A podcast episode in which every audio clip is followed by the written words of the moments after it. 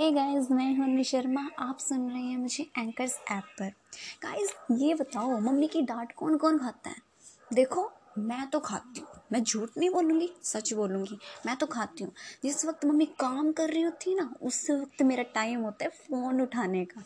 और उसी वक्त ही मेरे को डांट पड़ जाती है। क्या करूँ यार?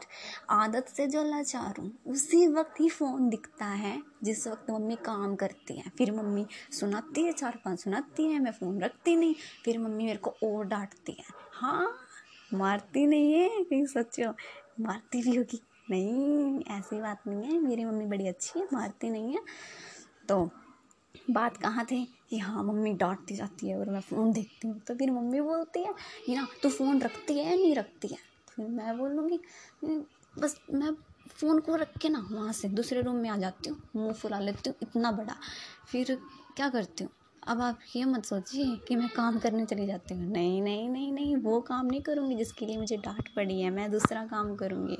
यानी मम्मी के बोलने से पहले मैं काम फिनिश कर डालूँगी, फिर मम्मी मेरे को बोलेगी, ले फ़ोन ले। देखो कितनी अच्छी स्टोरी है ना गाइस आई थिंक आप सबके साथ ऐसा होता है क्या?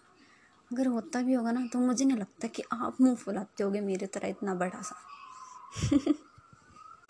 Thanks, guys, for listening to this audio. Thank you so much.